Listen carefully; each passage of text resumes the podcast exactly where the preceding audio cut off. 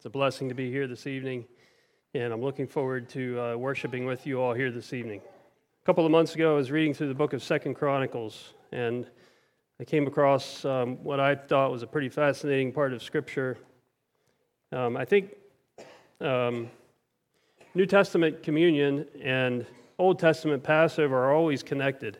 Um, under the law, the Israelites celebrated the Passover and they remembered their deliverance from Egypt. You know, the blood of the lamb was on the doorpost and it provided deliverance for them. Um, they looked forward to when Messiah would come and deliver them. Uh, now we observe communion and we remember um, the sacrifice that Jesus made for us, for me the blood that atoned for my sins so that I can be free. Um, and the communion meal that Jesus shared with his disciples is, uh, was basically a Passover meal um, with a little bit of a twist to it. So we come to communion. I'm, I'm always intrigued with Passover um, celebration that, that the Jews observed. What can we learn from them? Um, today, tonight, we want to look at uh, a very special Passover celebration that took place during King Hezekiah's reign. Um, Hezekiah was the king of Judah um, during the time when the kingdoms were divided. Um, Hezekiah's father was Ahaz. Uh, Ahaz was the king before Hezekiah. He was a very wicked man, um, and he followed the wicked kings of Israel in sacrificing to Baal. Um, he even adopted um, the evil practices of the pagan kings and nations around them. He did not follow the Lord. So, because of that, the Lord delivered Judah into the hands of the king of Syria, who carried many people into captivity in Damascus. And after that, Israel also invaded Judah. And the Bible tells us that in one day they killed 120,000 of Judah's fighting men. And they carried away captives. And they were um, instructed to return those captives um, back to, to Judah. But it was a very um, dark time for um, the people living in Judah and Jerusalem. Ahaz, um, as a result of being overthrown by the king of um, Damascus, the Assyrians, uh, in his mind, uh, the Assyrian God was more powerful than the God of Judah because he had been overthrown, and so he began to worship the gods of Damascus, of Syria. One of the, one of the blatant acts of wickedness that Ahaz participated in was destroying the articles of the temple of God and shutting the doors of the temple. This was Hezekiah's father, Ahaz. He was a wicked man. I want to jump into the story in 2 Chronicles 29, and I'm going to read the first 10 verses. And I'll let you catch up when you get there. 2 Chronicles 29. Hezekiah began to reign when he was five and twenty years old, and he reigned nine and twenty years in Jerusalem. His mother's name was Abijah, the daughter of Zechariah. And he did that which was right in the sight of the Lord, according to all that David his father had done. He, in the first year of his reign, in the first month, opened the doors of the house of the Lord and repaired them. And he brought in priests and Levites and gathered them together into the east street. And he said unto them, Hear me, ye Levites, sanctify now yourselves, and sanctify the house of the Lord of your fathers, and carry forth the filthiness out of the holy place. For our fathers have trespassed and done that which was evil in the eyes of the Lord our God and have forsaken him, and have turned away their faces from the habitation of the Lord, and turned their backs. Also, they have shut up the doors of the porch, and put out the lamps, and have not burned incense, nor offered burnt offerings in the holy place unto the God of Israel. Wherefore the wrath of the Lord was upon Judah and Jerusalem, and he hath delivered them to trouble, to astonishment, and to hissing, as ye see with your eyes. For lo, our fathers have fallen by the sword and our sons and our daughters and our wives are in captivity for this. Now it is in mine heart to make a covenant with the Lord God of Israel, that his fierce wrath may turn away from us. My sons, be not now negligent, for the Lord hath chosen you to stand before him, to serve him, that ye may minister unto him and burn incense. So the priests and the Levites gathered, and they sanctified themselves, and they went into the temple, and they brought out all the uncleanness that Ahaz had put in there. And they, they brought it out, and they threw it into the Kidron Valley. It took them eight days to clean up to the porch of the temple, and another eight days to completely clean the temple. 16 days. And it says that they completed this work on the 16th day of the first month. So not only did Hezekiah start in the first year of his reign to cleanse the temple, not only did he start in the first month of the first year, he started on the first day of the first month of the first year. This was priority number one for Hezekiah. His goal and his objective was to turn back to God and worship Him, and he didn't waste one day. So on the 17th day, on the 17th day, Hezekiah gathered the leaders and they went to the temple and they offered the necessary animals as sacrifices on the altar. They sprinkled the blood on the altar to make atonement, and they offered the goats as sin offering for the people. The priests killed the animals and they made reconciliation between the people and God. After this, Hezekiah organized the musicians and the trumpeters and so that when they began to sacrifice, they were also worshiping, singing the song of the Lord, just as David had instructed them many generations before this. When they were all finished, the king and all that were present with him bowed in worship to the one true God. So, after they consecrated themselves and the temple, they were now ready to accept sacrifices of the people. And the people brought so many animal sacrifices that the priests were overwhelmed with the work. They could not manage the work, and so all the Levites pitched in and helped them with the sacrifices. And in verse 36, it says, Hezekiah rejoiced, and all the people that God had prepared the people, for the thing was done suddenly. So they made plans to hold the Passover in the second month. It wasn't the correct time to hold the Passover, but they were trying to get this place cleaned out, the wickedness and filth removed, and they wanted to quickly hold the Passover. They were in a hurry because they were running behind schedule, and they didn't get to hold the Passover at the prescribed time. It was an imperfect Passover.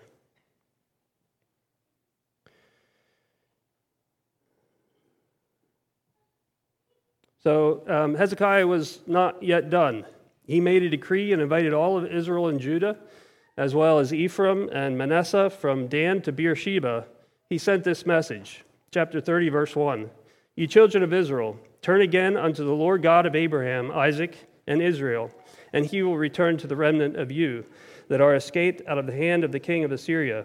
And be not like your fathers, and like your brethren, which trespassed against the Lord God of their fathers, who therefore gave them up to desolation, as ye see.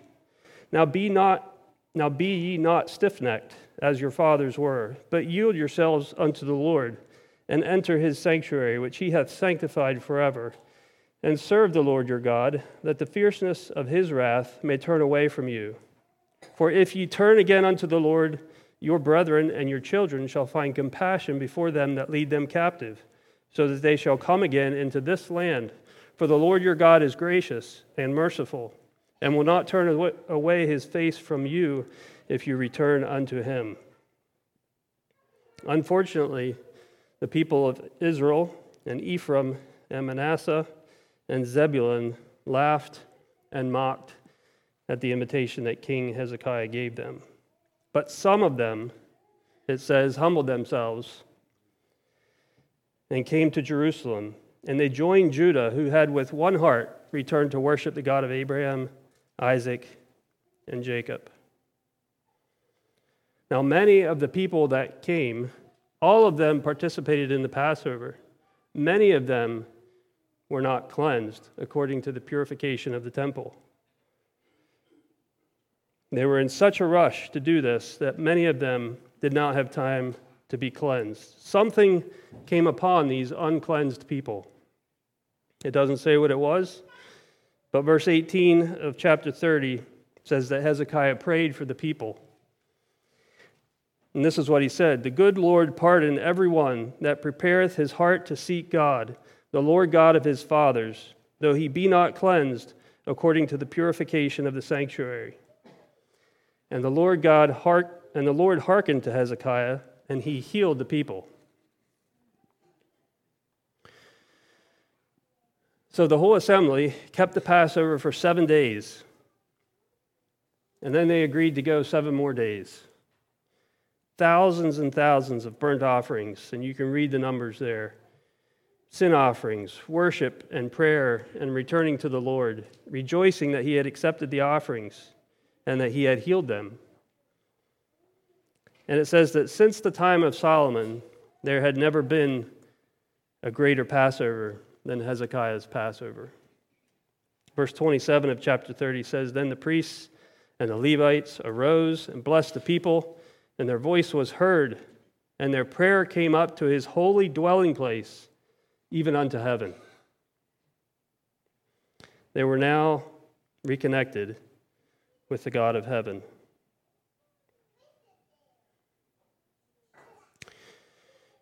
In chapter 31, we, we learn that this change of heart, this change within from wayward idolatry back to worshippers of God, affected their actions. As they left the Passover, there was great revival uh, there had been great revival at the Passover. They were reconnected to God, the one true God, and they went throughout the whole land, destroying the images, the groves, the high places, and everything related to the foreign gods. They utterly destroyed them, and they went home. And in 2 Kings 18:4 it says that Hezekiah even destroyed the bronze serpent that Moses had made and lifted up in the wilderness because up until this point they were offering burnt offerings to that serpent, burnt incense to that, that serpent. Also, the king appointed portions of his flocks and his herds for sacrifices on festivals and Sabbaths and for morning and evening, evening burnt offerings. He commanded the people living in Jerusalem to provide for the priests and the Levites so that they could concentrate on the law of the Lord. And as soon as the people were given these instructions, they began bringing tithes, first fruits, and offerings, gifts. They brought so much that the passage there, if you read it, it just describes it as heaps. They brought heaps and more heaps, and then they began to lay the, the foundation of the heaps, and they just piled the stuff up, all this stuff that people brought for offerings. They brought willingly This was the first thing that Hezekiah did when he became king. There's a couple other very fascinating feats that Hezekiah um, did that we won't talk about. Um, but this is the first thing. This was priority number one. This was what was important to Hezekiah. What a beautiful revival these folks had turning to the Lord and worshiping the God Almighty. Hezekiah's number one priority was to cleanse the temple. He admitted to the fact that they had forsaken the Lord. He took appropriate action of removing the vileness from the temple, and he replaced what was unholy with what was holy and cleansed and sanctified. The temple, which had previously been, during his father's reign, a storage facility for filthiness, was cleansed and was filled with appropriate ornaments of worship. Now, we do not live in the same dispensation that Hezekiah lived in. Christ has come, and with his coming, he has fulfilled the law. And he has given to us the Holy Spirit. He established the church and the body of Christ. He removed the partition, like we learned about in Sunday school. And we are brought together, all believers, Jews and Gentiles, under Jesus Christ. So God no longer dwells in a structure as he did in those days. He dwells within us. And I'm going to read um, a portion of 1 Corinthians chapter 6 that describes um, in our current day where God dwells. And I'll begin reading in uh, 1 Corinthians chapter 6 verse 7. Now therefore is Now, therefore, there is utterly a fault among you, because you go to law one with another. Why do you not rather take wrong? Why do you not rather suffer yourselves to be defrauded? Nay, ye do wrong and defraud, and that your brethren. Know ye not that the unrighteous shall not inherit the kingdom of God? Be not deceived, neither fornicators, nor idolaters, nor adulterers, nor effeminate, nor abusers of themselves with mankind, nor thieves, nor covetous, nor drunkards, nor revilers nor extortioners shall inherit the kingdom of God. And such were some of you. But you are washed, but you are sanctified, but you are justified in the name of the Lord Jesus and by the Spirit of our God. All things are lawful unto me, but all things are not expedient. All things are lawful for me, but I will not be brought under the power of any. Meats for the belly, and the belly for meats.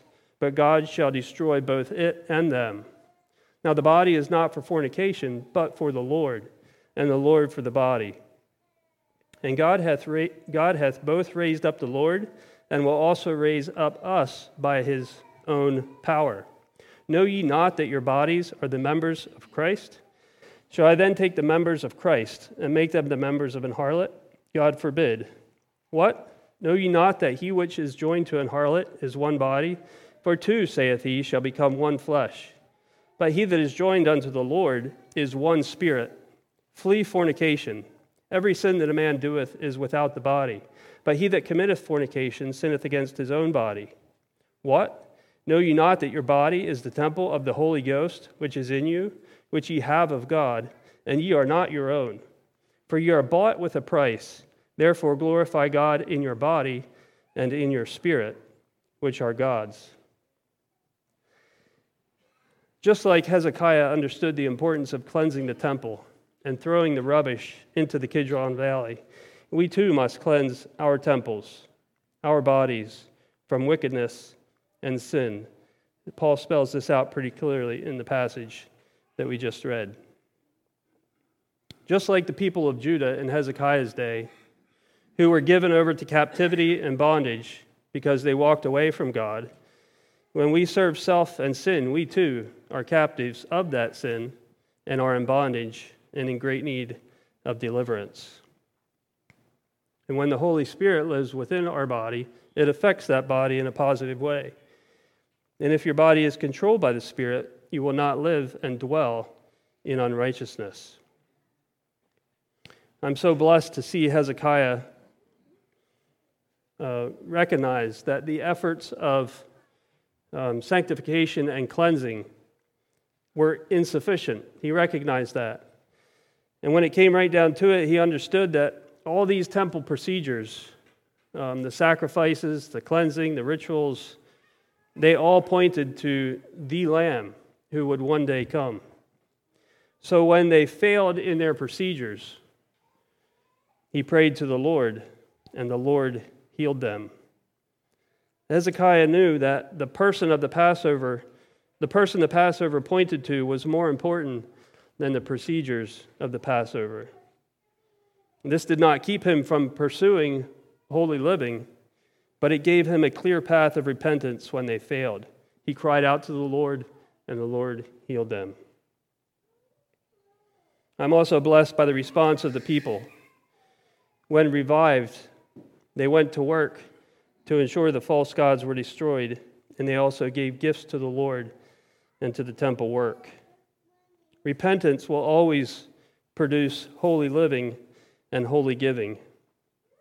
You can't repent and continue to flounder in sin, and you can't repent and continue in selfishness. Repentance looks like the prodigal son who came back to the Father and would have been perfectly satisfied to be his slave. He would do whatever the Father required. When you meet Jesus, his directive today is the same as it was when he was here on earth come and follow me. And if you say yes, then house cleaning begins and gratefulness becomes a result.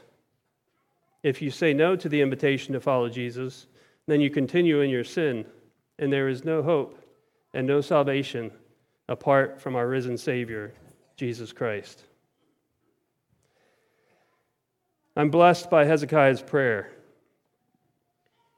Here was Hezekiah living under the law, And so he needed to make atonement in a prescribed way. And this was not his idea. This was not a man made idea. This was God's commandment to them to offer these sacrifices as a way for their sin to be atoned for. This was God's way, it was his idea. But it didn't seem like Hezekiah let that deter him from reaching forward to grace. It's almost as if he understood what was going to be experienced through Christ in the future, and he, he reached for it and he got a hold of it. He got a little bit of a preview. That great grace that Christ would one day bring, the holy connection to the Father. And, and we can read of other stories. We, we sang the song from King David, who, who pled with God not to take the Holy Spirit from him. And it seems like he was more filled with the Holy Spirit than the people around him. It seems like he was one of those men that was living in, in that old dispensation, but reached forward to a future one where there was grace and the Holy Spirit was present. It's fascinating to me.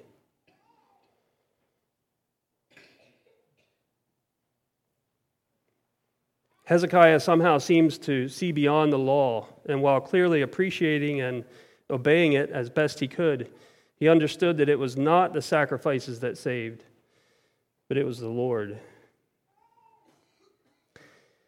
So, the question that I have for myself, the challenge that I have for myself, and I honestly don't know if this will make sense to you all or not. It's kind of personal to me as I um, came across this scripture a couple of months ago. The question I have for myself is, is Am I stuck in this dispensation of grace? It's a dumb question. Sounds dumb, feels dumb. Now, we understand that the law served for a time until Christ came and fulfilled it. And with that, he ushered in the age of grace. The gift of the Holy Spirit was given to all who believe. And we, we know that there is coming a day when the church will be taken out of the world. And with it will come a new age, a new life for the believer, a new dispensation. Revelation 19, I'm going to read a portion of Revelation chapter 19. And after these things, and again, I'm thinking about a new dispensation that's coming. After these things, I heard a great voice of much people in heaven saying, Hallelujah! salvation, and glory and honor and power unto the Lord our God. For true and righteous are his judgments. For he hath judged the great war, war, which did corrupt the earth with her fornication, and hath avenged the blood of his servants at her hand. And again they said, Hallelujah. And her smoke rose up forever and ever. And the four and twenty elders and the four beasts fell down and worshipped God that sat on the throne, saying, Amen. Hallelujah. And a voice came out of the throne, saying, Praise our God, all ye his servants, and ye that fear him, both small and great. And I heard, as it were, the voice of a great multitude, and as the voice of many waters, and as the voice of mighty thunderings, saying, Hallelujah, for the Lord God omnipotent reigneth. Let us be glad and rejoice, and give honor to him, for the marriage of the Lamb is come, and his wife hath made herself ready. And to her was granted that she should be arrayed in fine linen, clean and white. For the fine linen is the righteousness of the saints. And he saith unto me, Write, blessed are they which are called unto the marriage supper of the Lamb. And he saith unto me, These things are the true sayings of God. And I fell at his feet to worship him. And he saith unto me, See thou do it not. I am thy fellow servant and of thy brethren that have the testimony of Jesus. Worship God. For the testimony of Jesus is the spirit of prophecy. And I saw heaven opened, and behold, a white horse. And he that sat upon him was called faithful and true. And in righteousness he doth judge and make war. His eyes were as a flame of fire, and on his head were many crowns. And he had a name written that no man knew but he himself. And he was clothed with a vesture dipped in blood, and his name is called the Word of God. And the armies which were in heaven followed him upon white horses, clothed in fine linen, white and clean. And out of his mouth goeth a sharp sword, that with it he should smite the nations. And he shall rule them with a rod of iron. and he treadeth the winepress of the fierceness and wrath of Almighty God. And he hath on his vesture and on his thigh a name written King of Kings and Lord of Lords. In chapter 20, um, the devil and sin and those whose names are not written in the book of life are forever judged.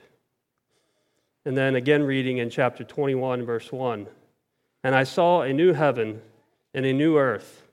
For the first heaven and the first earth were passed away, and there was no more sea.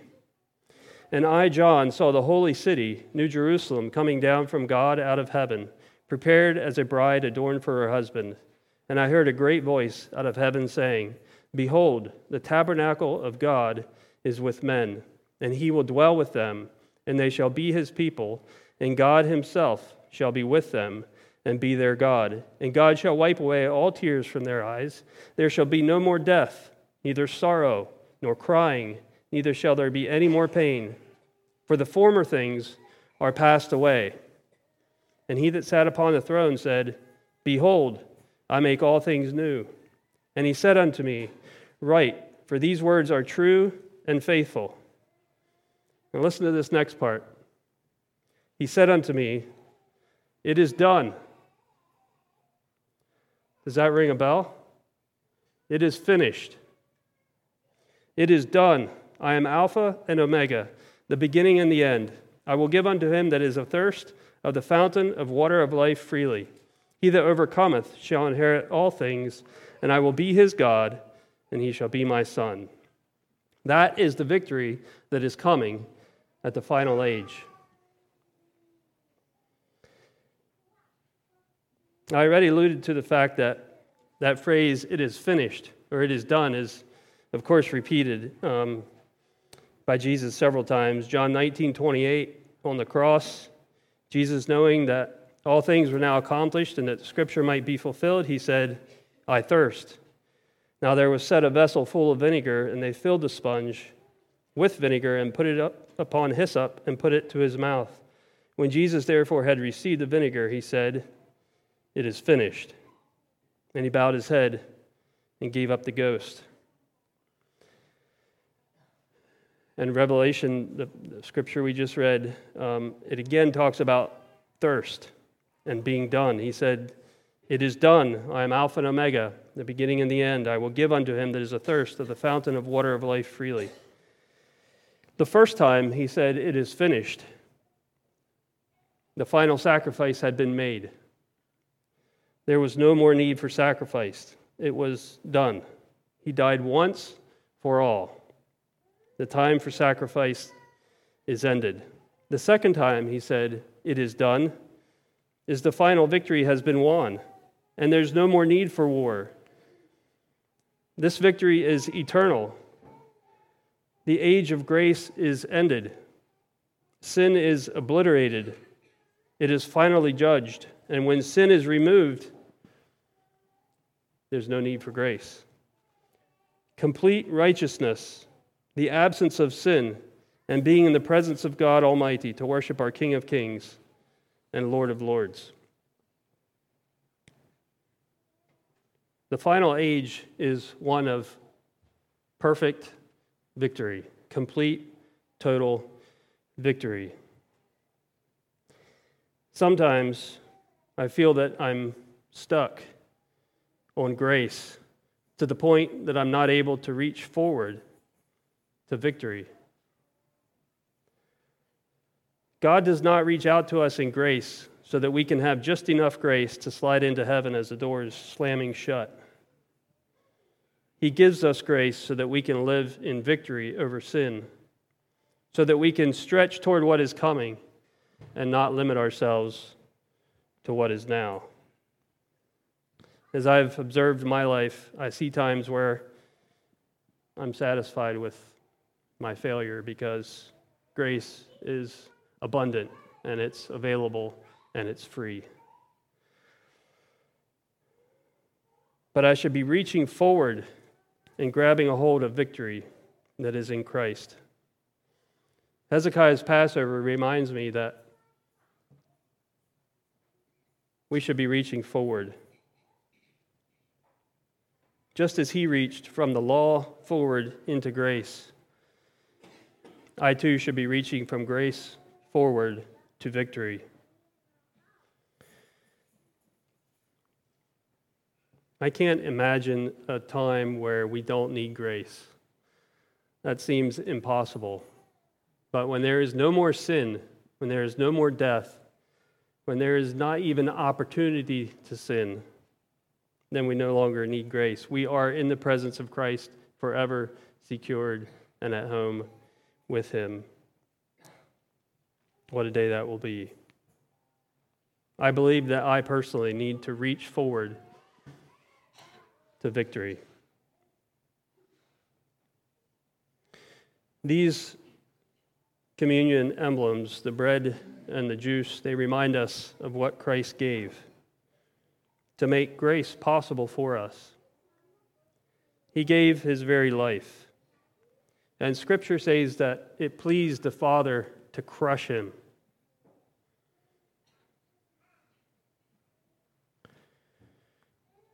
Jesus, the perfect Son of God, took my sin on the cross, and there God unleashed his wrath against my sin